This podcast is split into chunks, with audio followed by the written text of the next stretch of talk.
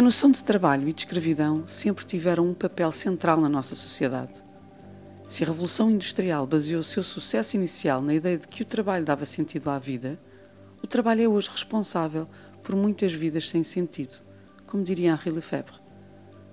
Como chegamos aqui? Estou sentada numa cadeira minúscula de uma sala de aula na escola da minha filha.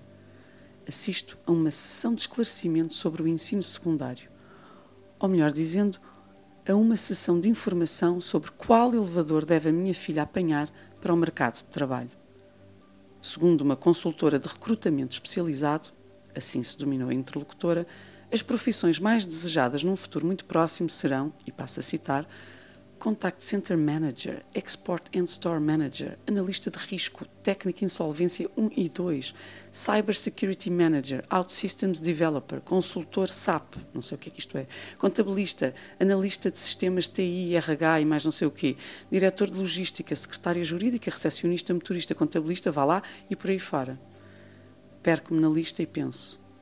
Obrigamos os nossos filhos a aprender ofícios que serão realizados muito em breve por robôs, para depois chegarem à vida adulta e desempenharem funções de meros intermediários ou facilitadores entre máquinas. E para quê? Emory Lovins, um físico que classifica as sociedades ocidentais como escravas da energia, afirmou uma vez que a população mundial, em termos de força de trabalho, não corresponde a 7 bilhões de pessoas, mas a 400 bilhões de pessoas. Ou seja, cada pessoa produz o equivalente ao desejo em recursos naturais de 50 pessoas. E para quê? Um lar europeu comum tem tantos utensílios, roupas e comida que, se tivéssemos de reproduzir o mesmo estilo de vida durante o Império Romano, necessitaríamos de 6 mil escravos por cada família de classe média. Conseguem imaginar-se rodeados de cozinheiros, lavadeiras, costureiras, carpinteiros, mecânicos, talhantes, só para cumprirem o cotidiano mais banal? Uma máquina trabalha em sequência, uma planta em ciclos, uma pessoa em horas. Trabalho em física é transferir uma quantidade de energia por uma força em particular durante uma determinada distância. Trabalho para uma planta é a ação de quebrar partículas de água e praticar assim a fotossíntese.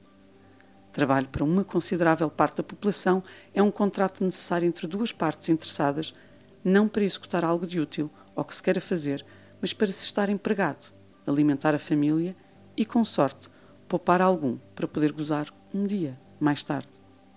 Valerá a pena? Toca uma campainha como se fosse hora do recreio e acordo dos meus devaneios. Olho para o relógio e levanto-me a correr.